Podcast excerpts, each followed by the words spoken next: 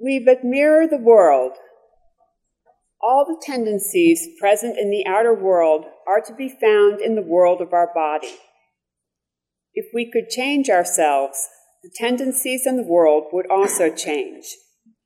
As a person changes their own nature, so does the attitude of the world change towards them. This is the divine mystery supreme. A wonderful thing it is, and the source of our happiness. We need not wait to see what others do.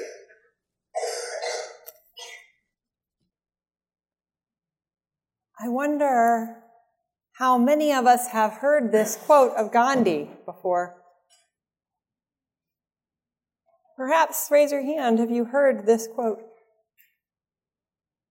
And how many have heard the quote, you must be the change you wish to see in the world? Only there's no trace of him saying that second one. it is a summary, someone's interpretation of something that he said. What is the difference between these two? What is the difference? He said, We but mirror the world. All the tendencies present in the outer world are to be found in the world of our. If we could change ourselves, the tendencies in the world would change. As one changes their own nature, the tendencies in the world would also change. We need not wait to see what others do. The more famous misquote says, we must be the change. It is a call to not be hypocrites, which I agree with. We should not be hypocrites. But there is something else more integral and more pressing in the longer quote. If our interchange interacts with the world, how can we wait a moment to change? If we are the engine of part of change, how can we wait? This is about mission. And carrying out our mission as we said. Vision is about words, and we talked about the power of words, and we need both. Words that try in a vision, however inadequately, to describe a beautiful place. The beautiful place that we long for. Beloved community, peace and justice and world community.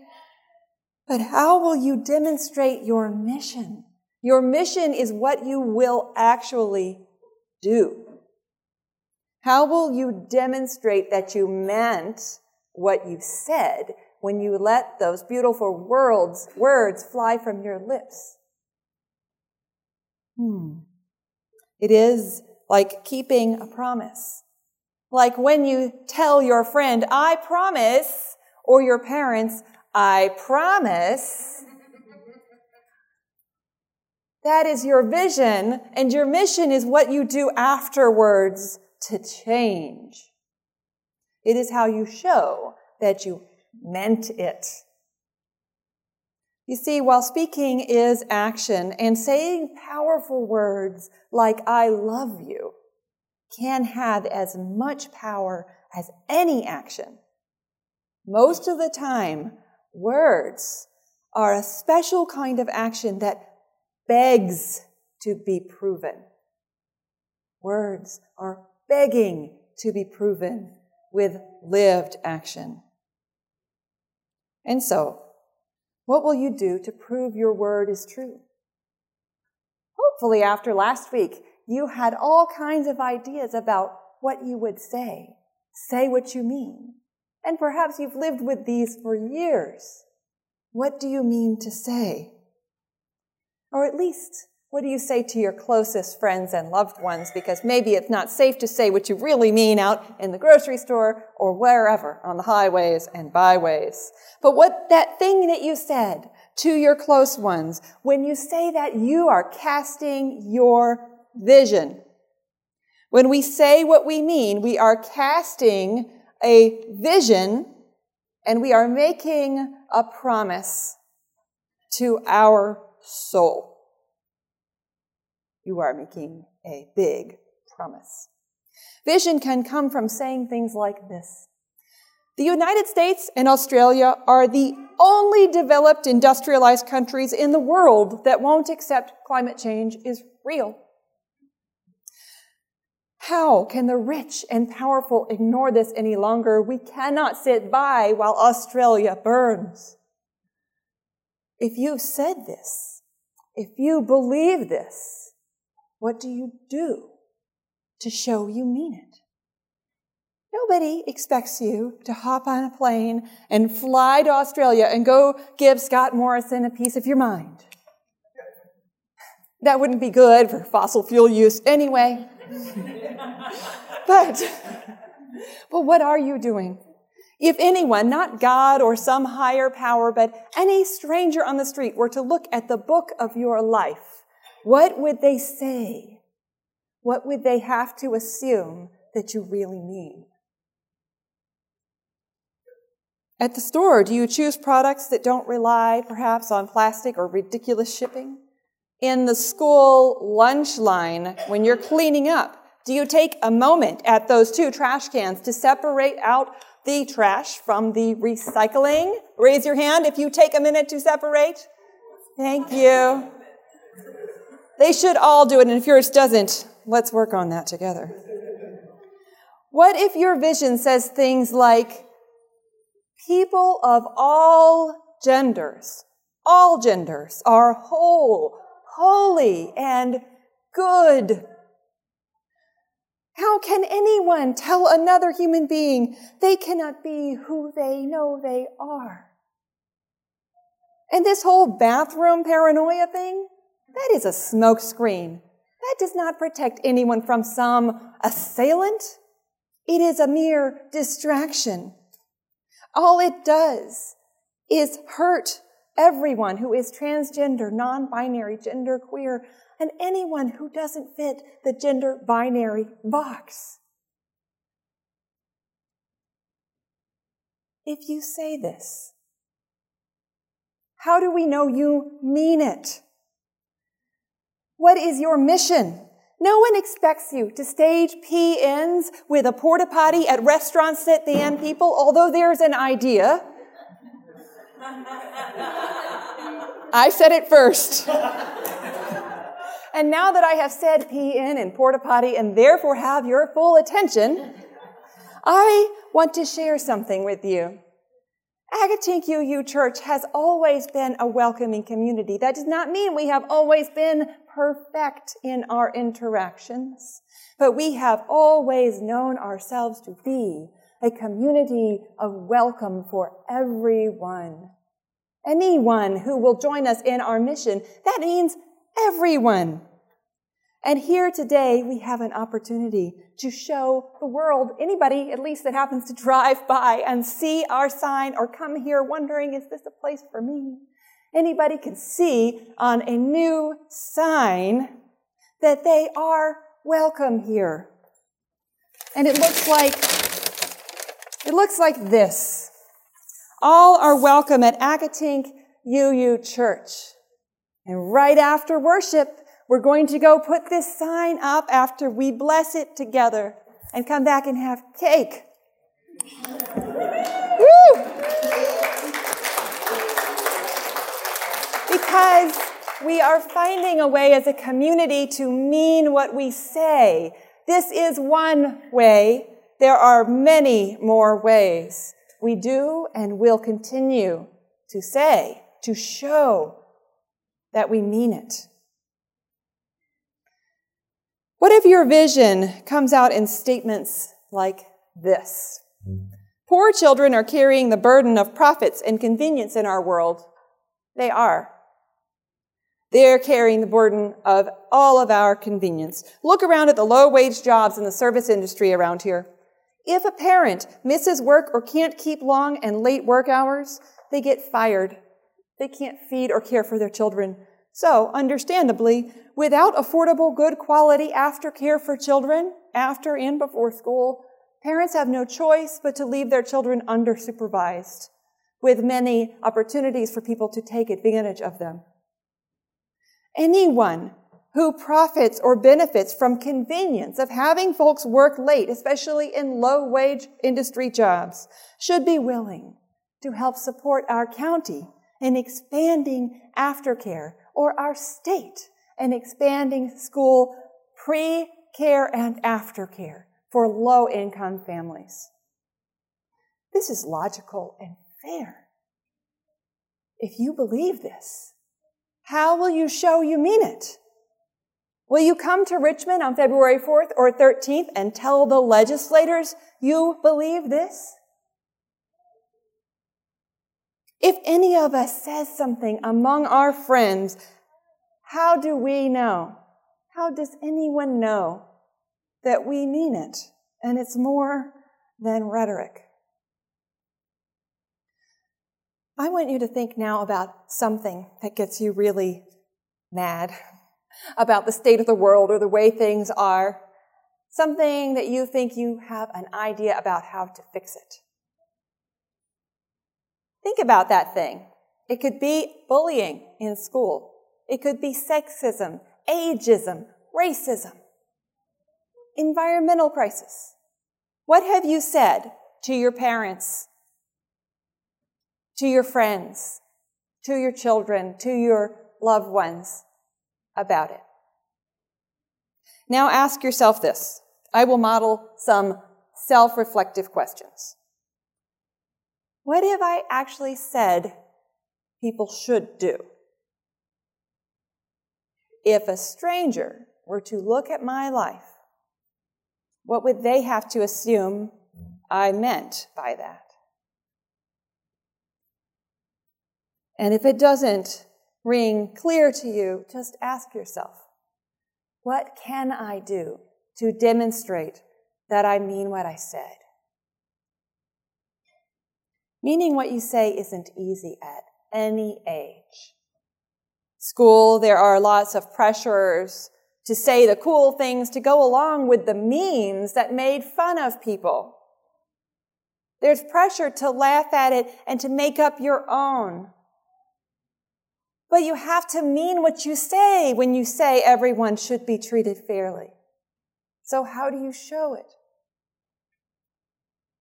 Mean what you say is hard because life gives you all kinds of ambiguity and hard choices too. If I mean what I say and I could do this thing over here, but it might hurt somebody over here that I care about, I am faced with a tough choice.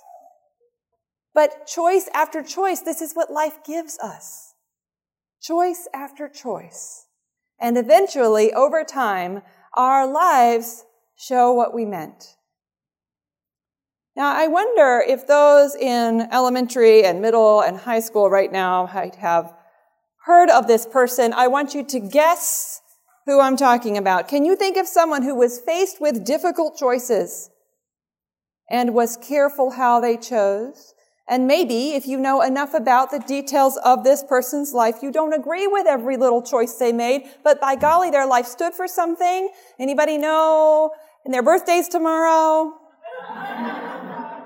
It was a big hint. So, not surprisingly, I've been reading the Reverend Dr. Martin Luther King Jr.'s letter from a Birmingham jail this week, given the time of the year. Who has read that letter from a Birmingham jail? I think lots of people. Did you know he talks about integrity and meaning what you say in there? And he talks a lot as a Christian minister about the religious establishment, the Christian religious establishment. And I want to offer some quotes here, but I've got to tell you, these are not offered as a critique of Christianity. These are offered as a reminder for any religious institution of which we are one. A reminder to continue to wake up because we are not here to build a religious institution. We are not here to build a religious institution. We are here to build a religious community so that we can carry out our bold mission in the world.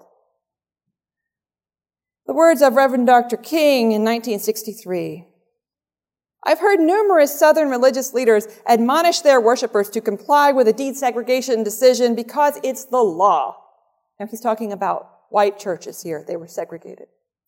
But I have longed to hear white ministers declare, follow this decree because it is morally right.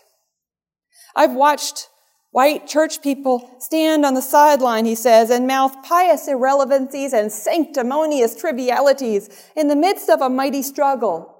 A mighty struggle to rid our nation of racial and economic injustice. I have heard many ministers say, those are social issues with which the gospel has no real concern. And I have watched many churches commit themselves to a completely otherworldly religion, which makes a strange, unbiblical distinction between body and soul, between sacred and secular. Let's remember this quote. Let us not be some otherworldly religion that gets lost in our lofty principles and somehow separates our body and soul, the sacred from the secular, the sacred word of our principle versus the secular life of our body. He goes on, I have traveled the length and breadth of Alabama, Mississippi, and all the other southern states on sweltering, I love his words, just listen, on sweltering summer days and crisp autumn mornings. I have looked at the South's beautiful churches with their lofty spires pointing heavenward. I have beheld the impressive outlines of her massive religious education buildings. Over and over, I have heard myself asking, what kind of people worship here? Who is their God? What? Where? Where were they when Governor Wallace gave a clarion call for defiance and hatred? There was a time when the church was very powerful. When the early Christians entered a town, the people in power became disturbed and immediately sought to convict them as disturbers of the peace and outside agitators. But the Christians pressed on, small in number, like us, but big in commitment, like us. By their effort and example, they brought an end to evils like infanticide and gladiator contests. Did you know the Christians did that? But Dr. King turns. Things are different, different now. So often the contemporary church is weak, ineffectual in voice with an uncertain sound. So often it is the arch defender of the status quo. If churches do not recapture the sacrificial spirit of the early church, it will lose its authenticity, forfeit the loyalty of millions, and become dismissed as an irrelevant social club. Let me say again Dr. King's words I have watched churches commit themselves to a completely otherworldly religion, which makes a strange, unbiblical distinction between body and soul, between sacred and secular. There is no distinction between the sacred and secular choices in our lives. We can hope. We can tell ourselves this choice matters and this one doesn't, but there there is no distinction. A lot of hard choices. The sacred choices made poorly will not only hurt all of Unitarian Universalism, it will hurt your heart and soul. Even sacred choices made well will challenge you if you're paying attention because there's so much at stake. When I first moved up here almost four years ago in summer 2016, a lot of UUs, we're going to Standing Rock. Do you know why they were going there? Do the younger among us know why people were going to Standing Rock? To stop the Dakota Access Pipeline. And it worked. And it might have sustained longer if an election had turned differently. Who knows? But the women at Standing Rock, who started the action, were part of the Anishinaabe First Nations water protector movement, and they were keeping a promise, their word to care for water, water as a living being. If anyone doubted their faith before Standing Rock, no one could doubt it now, not fairly. No one could doubt Josephine Mandamin, one of the founders of the Water Protectors movement. No one can doubt that she meant what she said when she walked over 25,000 miles in her last 20 years of life. Town after town, walk after walk, telling everybody of the importance of caring for water. And no one doubts Brenda Whitebowl of the Lakota Nation and her commitment as she spoke in front of the United Nations against the Dakota Access Pipeline reminding the United Nations and all of us that water is alive, that she gives us life, and we are watching her die. But I doubted my faith that summer because I didn't go to Standing Rock. I stayed here in South Carolina, packing and then unpacking I made a choice because I believed my children needed me more at that moment in the middle of a move and starting a new school. But that choice challenged me because I had to say, I will not demonstrate that I mean what I say here. And it hurts. So I know that if I mean what I say about caring for Earth and about justice for First Nations, the people who inherited this part of the planet to care for, then I must continue to find other ways to demonstrate that I mean what I say. Lately, this looks like financial support or signing on to a letter for a tribe, but I know I have to do more to show that I mean what I say, if anything, to my heart and soul. Today, there are many opportunities coming up for all of us during this legislative session, for all of us to do something that demonstrates we mean what we say.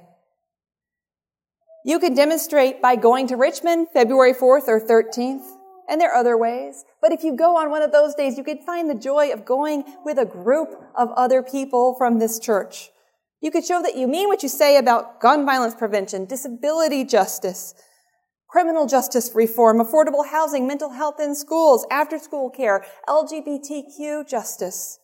Perhaps you hear the call to go to Richmond and despite all the challenges, you'll go. Perhaps you can't because you must care for your children or ill loved ones, your own illness, or you have to go to school. Whether you go or not, you are still invited to read the book of your life and ask yourself whether you meant what you said. Like me and Standing Rock, you are always invited into lots of choices and opportunities to demonstrate that you mean what you said. Because this is what life gives us. A chance somewhere to say that we meant what we said.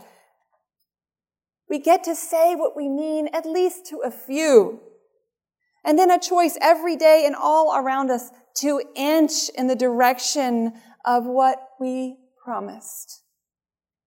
To prove to our soul that we meant what we said, and in the end, in the end, a lifetime of choices that speak louder than words, a lifetime of choices that say what we meant, and a lifetime of choices that will tell our story heartbreaks, and courage. A lifetime of choices that says what we meant. Let us live what we meant.